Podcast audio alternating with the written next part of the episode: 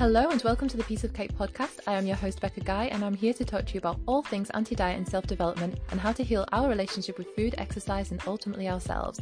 I am a former binge eater and fitness obsessive turned anti-diet coach who self-healed my own relationship with food and fitness, and I hope that this podcast can help inspire you to start your own food freedom journey. Thank you so much for tuning in, and I hope you enjoy the show. Hello, hello, hello everybody, and welcome to the first ever episode of Piece of Cake Podcast. This is so exciting. So my name is Becca, and I want to explain in this episode the reasons for setting up Piece of Cake and to just tell you a little bit about my story and why I feel so passionately about this podcast and about helping people heal their relationship with food, with exercise and ultimately yourself. Because whether you have started this journey, you're just intrigued by it, um, maybe you're in the midst of it, whatever it is, you'll be realizing that actually this journey is all about healing ourselves, and it's as though food and exercise being healed is kind of a byproduct. So in this podcast, expect there to be a lot of chat about the anti-diet approach, so ditching diets, dismantling diet culture, um, all the issues surrounding that, how we find food freedom, but also a bunch of different topics regarding personal growth and development, because these are all really important when it comes to healing ourselves and then therefore the relationship with food and exercise. Um, and to be quite frank, there's probably also going to be a few topics chucked in there that I just particularly like to talk about, so hopefully you enjoy them as well. So I'll start with explaining my journey.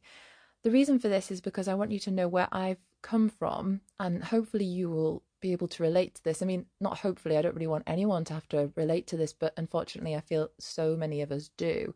So this is why I think I'll I'll share what's gone on with my life, how I found food freedom and, and broken away from diet culture and everything that has changed for me in my life since doing this. So to really begin, we'll have to go back to one fateful day in nineteen eighty-eight where I came emerging out of my mum's womb, although she probably said that it was a lot more traumatic because my heart rate, I think, dropped suddenly, so she had to be cut open and me pulled out into the world by forceps. So yeah, maybe that's had an effect on my mental health, who knows. But I'll skip forward a few years because it's kind of not the point of this. But I was a child who always enjoyed food. Um, I was known as the human dustbin. You would always bring your food to me, or I would finish plates because I just eat it all. And as a child, you know, you don't really have any issues around food at this age. You're very intuitive, which is something we can totally go back to, by the way. But there I am enjoying food, um, and also I'm a, I'm a really active child. I really enjoy sports, um, and I always remember my mum telling me this story of, I think I was about six, and I woke up one morning, I think our first sports day at school, and I woke up at like six a.m, opened the window and just shouted to the neighbourhood, "Wake up everybody, it's sports day," because obviously this was vital news that everybody needed to know, and they all came flying out the doors. I think more than anything it would just embarrass my mum. But you know, I was a kid that enjoyed food and I enjoyed fitness, and this moved into my teens as well. However, at this age, you know, it's something that you only really notice looking back, but diet culture was creeping into everyday life. So this is something that you see from friends and family. You know, there'd be family members who wouldn't be happy in their bodies, wouldn't be happy with their weight, and they were trying to manipulate it. I was told about good and bad foods, foods that you restrict. Um, and I think you know, potentially I engage in some disordered eating patterns, which unfortunately are so normalized in our worlds. And these are things like skipping meals. Um, yeah. So like eating less if you've eaten quite a bit the day before. Um, potentially, I think I exercised more as well when I felt like I'd eaten more food. They're the kind of main things I remember doing. Um, and then just trying to eat good stuff when I've been eating bad stuff. So But I, I, you know, don't really went and I didn't go on any official diet during this period. And it wasn't until my early twenties when that's when that came about. And I remember looking at myself when I was in um, a changing room, which, you know, are just the most awful mirrors, aren't they? If there's anything that's going to make you feel crap about yourself, it's looking at one of them. And I remember looking at my body and feeling like I needed to lose weight, um, and that I didn't look as attractive anymore because, you know, I think, to be honest, at that age, like a lot of the time, as we all are, I just wanted to be more attractive to the opposite sex. But the irony of all this is I then didn't allow myself to be in a relationship for about eight years, which I'll go on to explain. Um, But yeah, so I started this official diet back in my early twenties, and I did it in a way that a lot of people do, which is we go into a calorie deficit based on an app, MyFitnessPal. Thank you, MyFitnessPal. You were genuine. I did see you as a pal at the time, but you were the bane of my life. However, I've learned a lot from you, so very grateful. But I went on this app, which then tells you what you should be eating, which, by the way, no one can tell you what your body needs. So I followed this. I did five days of a calorie deficit. I started to exercise again, and I had two days a week in which I would have a treat meal, which at the time I was vegetarian, and I I think I mainly had mash, veggie sausages and beans. Don't know why, but that was what I had, and then some form of dessert. So I lost weight um, over about kind of a seven to eight month period to where I really wanted to be in the beginning. But all of a sudden when I was there, I thought, like, I am too skinny. I've lost my butt, and I was always proud of my butt. So I wanted to build muscle. So I then start to increase my calories. I then start to go in a little bit of a mini bulk, hire a personal trainer, start getting into strength. And so the journey began through all these different aesthetic goals, you know, hitting goal after goal after goal for a number of years. But actually there was always another goal to reach. And I just didn't realize at the time that all this is because you believe, you're taught growing up by diet culture, that losing weight is what actually brings you happiness. It makes you more attractive. It makes you more successful. It's everything that you should want to be. So naturally, the opposite of that, having any fat on your body, um, isn't what you want. That's not going to give you what you want. So I kept, I kept on this uh, little mission, um, but it actually started taking over. My treat days ended up becoming binge days, and I was getting really out of control of them. Um, you know, it would just be a case of I would eat incredibly, quote unquote, healthy on certain days, which I would call my good days. And then on a bad day would be eating all the foods that I would restrict.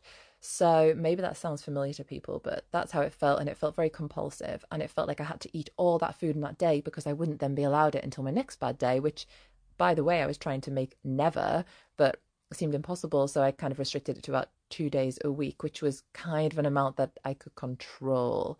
Um, but that got worse over the years. And my relationship with food and exercise just became all-consuming. I knew that it was seeping into all other areas of my life. I remember going on holiday with my mum and sister, and if I review listening, I'm very sorry for this, and I know we've talked about it since, but I think we were walking around Budapest. We went on a little city trip around Budapest, and both of them two just want to enjoy the culture, sit and enjoy, like sitting in a cafe, taking it all in. And, you know, I, I believe they were totally right on all this. But at the time, I knew that on this holiday, I'd be eating all these bad foods. So I needed to keep exercising. So I wanted to walk everywhere. And because I kind of was organizing it a little bit, I was like, oh, right, cool. So we're going to do this today, this today. We'll walk there, we'll walk there. It's not that far. And, you know, it would be another five minutes, but actually it was another half an hour. Um, and it went on and on and on. And they're both just so kind, bless them, that they put up with it. But I let my fear of, of gaining weight take over. And it really made me quite selfish. That's the way I kind of see it. And you know, this became everything. I would choose, I would want to choose where I ate with family and friends. I would freak out if anything spontaneous came along, such as an impromptu family visit or an impromptu meal organised. And it'd be like, oh no, I've got to rearrange my whole food and fitness schedule to suit this in order to maintain my weight. Knowing that I would binge eat as well, so I felt like I was always walking this fine line, even though it didn't actually show up in my weight, but I felt like all this exercise was what was managing my binge eating.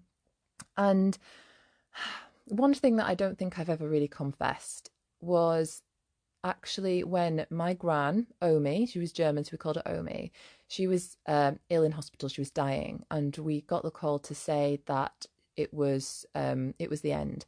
And I was at the gym at the time, and I got the call from my mum and my sister, and said they were heading there, so I was like, right, I'll head there as well.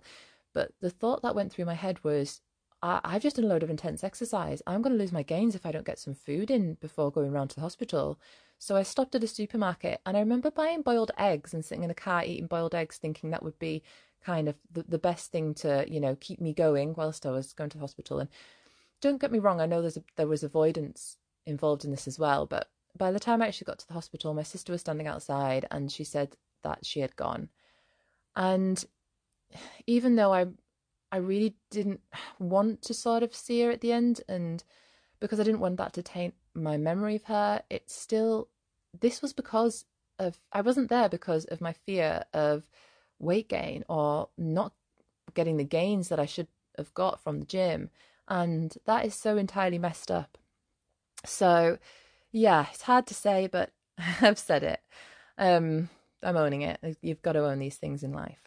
So going forward, it was still a few more years of really being stuck in diet culture, and I got to a place after going on a cycle tour, which I'll talk about a little bit in a little bit of time, um that I my binge eating was getting really out of control, but the amount of exercise I was doing was reducing. And don't get me wrong, I was still exercising a lot, but just not as crazy intensely as I was before. Um, but I came across a podcast, and a podcast, I think they were interviewing Laura Thomas, because that's, I got her book, so I'm presuming it was interviewing her. And her book, Just Eat It, was what has really started my whole journey into intuitive eating. And for anyone who doesn't really know, intuitive eating, which I'll talk about loads more as well, but intuitive eating is all about kind of developing this awareness of what's going on inside. So that's getting aware of our hunger and fullness, it's getting aware of our emotions, um, our food beliefs, our rules, dismantling it all, becoming comfortable with food, letting go of letting go of all these rules, letting go of these tools like fitness trackers, um, weighing food, weighing ourselves. And really, to me, it's a way that's uncomplicating food. So I discovered intuitive eating, but I then went to Scotland and worked there for a couple of months, and I just sort of forgot about it. I'd, I'd sort of started doing some of the practices within the book, um, and I really recommend the book, by the way, because that's just been so pivotal in my life. So I kind of lost it a little bit, and then I came back home after working in Scotland for a couple of months, and I just felt like at this point my my control over food was just not there, and I could, I knew I was putting on a bit of weight. But at this point I met my boyfriend, which, oh, I forgot to say as well, that the whole time of being on my binge restrict cycle and being stuck in diet culture for them eight years prior, I would not allow love into my life, because I knew that that would have an effect on my food and fitness schedule, because obviously it would. So, you know, you're inviting someone else into your life and it's beautiful, but I was so scared of putting on weight, which is crazy, isn't it? The irony of starting it all because I wanted to be more attractive, to then not allowing love in my life because I was so overconsumed by it. So I then started seeing Dave, my boyfriend, my still my boyfriend, um, and at that point, as you do in a relationship and having someone else in your life, you start going out for meals maybe a bit more, having a takeaway, and just fitting each other in around our schedule. So you're not really that bothered about cooking. It's more like, let's just get some food and spend some time together. And I felt like food was just getting so out of control, and I was again feeling really unhappy with my weight gain. So I decided to look at intuitive eating again, because I genuinely was just so fed up at this point. I, I didn't care. I tried other things prior to this, which apparently helped binge eating, which don't, by the way, because you're not getting to the core of the problem, such as if you feel the urge to, urge to binge, have um, a tea or have an apple, some sort of natural sweetener, or do some breathing exercises. But none of these things work. Um, and so I thought, let's give intuitive eating a try. But just so everyone knows, intuitive eating is an anti-diet approach. But at that point, I still wanted to lose weight. I wanted to get in control of my binge eating so that I could lose weight. So you don't have to be perfect starting this whole process. You know, it's there isn't any kind of prerequisite for starting. But there I go, I start, and um, straight away I allow myself to eat all foods. And this is one of the, the main principles of intuitive eating and ditching diets, is to start to see all foods as equal, allow yourself to eat all foods, because when we let go of that restriction, that them foods don't actually have so much of a hold on us. Um, and the reason for that is because we've taken them off a pedestal. If you're only allowing yourself to eat foods on a treat day, or a, you know, a cheat day as you might call them, um, then you are making them more desirable, and you're making them harder to resist at other points as well. There's a bunch of other things involved, but that's this kind of summary. So the moment I started to allow myself to eat more foods, or all foods, should I say, sorry, I actually already stopped binge eating, which was crazy, because it's the first time in about eight years of my life that I didn't binge eat, and I'm now over two years binge free, which is incredible. Prior to that, it was, I'd have about two binges a week, but at my worst, it would be getting to like four or five. So that was monumental. And it was all just from basically letting go of control of my food, which is just crazy, isn't it? So that was beautiful, but I still was wanting to maintain my weight. And I realized probably about seven months ago that I was still um, not in the healthiest relationship with exercise. I was still trying to make sure I exercised formally four or five times a week, something that was intense or strength training related, because I was still stuck in this idea, because I did this for a number of years, that all this exercise would be able to maintain my weight. So I've worked a lot on that as well, which is why it's really important to look at both food and exercise when you're healing, because our relationship with exercise can get so entangled in diet culture, all about burning calories, all about earning food. But I started to lean into choosing exercise, choosing movement that I actually enjoyed. And my variety of exercise that I enjoy has just increased increased so much, and it's amazing. I'm just really really enjoying moving my body, so that's been beautiful, really it has. And one of the absolutely most amazing parts of this whole process of this two years of well two plus years of intuitive eating has been that I am more relaxed. I'm able to feel free in my life. I'm able to go and enjoy a spontaneous meal out of a family, have the takeaway without these fears of food or guilt or binge eating or putting on weight. My relationship with my body is improving every day. I'm leaning into body acceptance and neutrality, and it's not perfect, you know, we still have bad body days, but I'm learning how to be kind to myself, and it's just been the most beautiful process. So much change in my life. I've, I have love now, which, you know, was something that I didn't allow in. I kind of I liken my time through that period of being really stuck in diet culture as being on a roller coaster, but that the roller coaster was flat. What I mean by that is that there were no highs and lows, so it was safe, and that's what I was doing. I was managing my my food and my exercise to keep my weight maintained and be safe. But there were no highs and lows, so there were none of the beautiful moments of joy, of love, um, of happiness. And don't get me wrong, I wasn't unhappy, but you know, I wasn't getting them real beautiful highs. And yeah, I wasn't getting the lows as well that can come from having all them beautiful emotions. But life is more about having the roller coaster, I believe. And now that I feel like I'm on a beautiful roller coaster journey that has all the highs and lows, and it's so much more thrilling and so much more freeing. And in all honesty, I wouldn't even be here if it wasn't for starting this process towards food freedom. And I know you might be thinking, oh, well, Becca, that's because um, you have to go through this to then end up talk about it. But it's more about the fact that I've built self, self-worth, self-belief. Um, I've built up my confidence. I've built up so much to know that I actually have something that I can share and that I want to serve. So really, I hope you're getting that I really do love a good old food freedom situation. So yeah, I just, I really, really wanted to share that so you can see my reason for starting Peace of Cake Podcast. So if you've got this far, I now want to just share five fun facts about me. I mean, the fun is debatable, but you know, I just thought, let's just sum it up as a serious topic. So let's just sum it up with something a bit fun. So here are my five fun, in inverted commas, facts. The first one, I touched upon it just before, is that I did a cycle tour which lasted about four months, and it was from the south of France um, all the way up to the most northeasterly point of the mainland of Scotland. So I think in total, I did so good at monitoring my mileage in the beginning, but God knows what it was in the end. But I would say like about three thousand miles, um, and just did it all, you know, on the bike, apart from the water, because, you know, bikes aren't great in water, so ferries were kind of needed.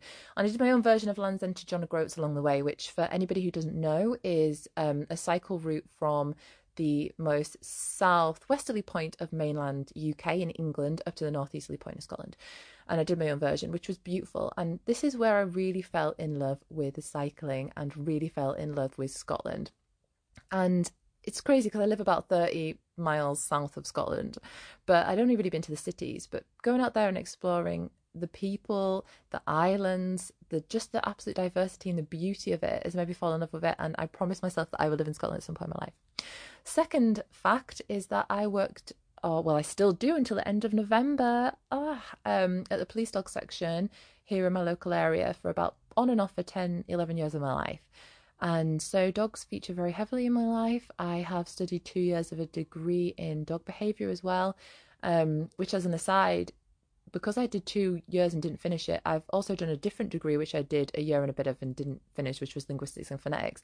And I used to tell myself that I was somebody who didn't complete things. I was a quitter, and that became part of my identity. So that's something I've had to untangle. So, you know, what you say about yourself, you have to be really careful because it can influence your beliefs. Um, so yeah, I volunteered with dogs around the world. I worked with these police dogs. It's also where I met my um, boyfriend, and also where I got my first beautiful dog, who's Bomber, the retired police dog. Sometimes he shows up on my social media. He does quite like to be there. So yeah, that's been really, really beautiful and something that's kind of defined um, the last decade of my life. Thirdly, I am a big believer in spirituality and manifestation as well. These are some things that I will talk about, I'm sure, through the podcast. And yeah, I, I just feel really strongly about the law of attraction, and so many things have happened that it just, I fully believe it. Fourth, although this really should be the fifth thing, which is the point, I can't seem to say fifth. That's me trying to say it, fifth. But I want to say fifth all the time. And it wasn't until more recently that Dave pointed this out to me, and I've now felt really embarrassed about the fact that I say fifth all the time. And yeah, I'm working on it, but it's really difficult because to me it's fifth. So the fifth thing that I want to talk about is that I'm a really good catcher. That's not to be confused with a really good catch, although I'm sure Dave will tell you that I am. But I'm really good at catching things in my mouth. It's that's not what you think. What I'm talking about here is things like grapes, Skittles, whatever. I'm also good at catching things in my hands, but I feel like my forte is catching things in my mouth. So, you know, that's something that I enjoy. And I think it really connects me back to my animal instincts. So there we have it. This is the first episode of the Piece of Cake podcast. Thank you so much for listening. I feel really honoured that you're here. If you have any questions or just want to reach out or leave a review, please do so. You can come and find me on social media. If there is anything you want to ask, just send me a D M. I'll put this in the show notes, but my handle is beccaguy underscore wellness. Um, so yeah, thank you very much. And I'll be releasing podcasts every week. So hopefully see you there. Bye-bye. Hey everybody, before you go, would you like a free guide on how to kickstart your own food freedom journey? This includes the ultimate journal practice to get started, alongside ten action steps that you can take right now, plus how to start your own intuitive eating journal. If so, check out the link in the show notes below to get this sent straight to your inbox. Thank you so much again for tuning in. I hope you enjoyed the episode, and feel free to leave a review or come find me on Instagram and send me a D M if you have any questions or comments or anything you would like to be discussed on the show. I hope you have a great day and see you next week.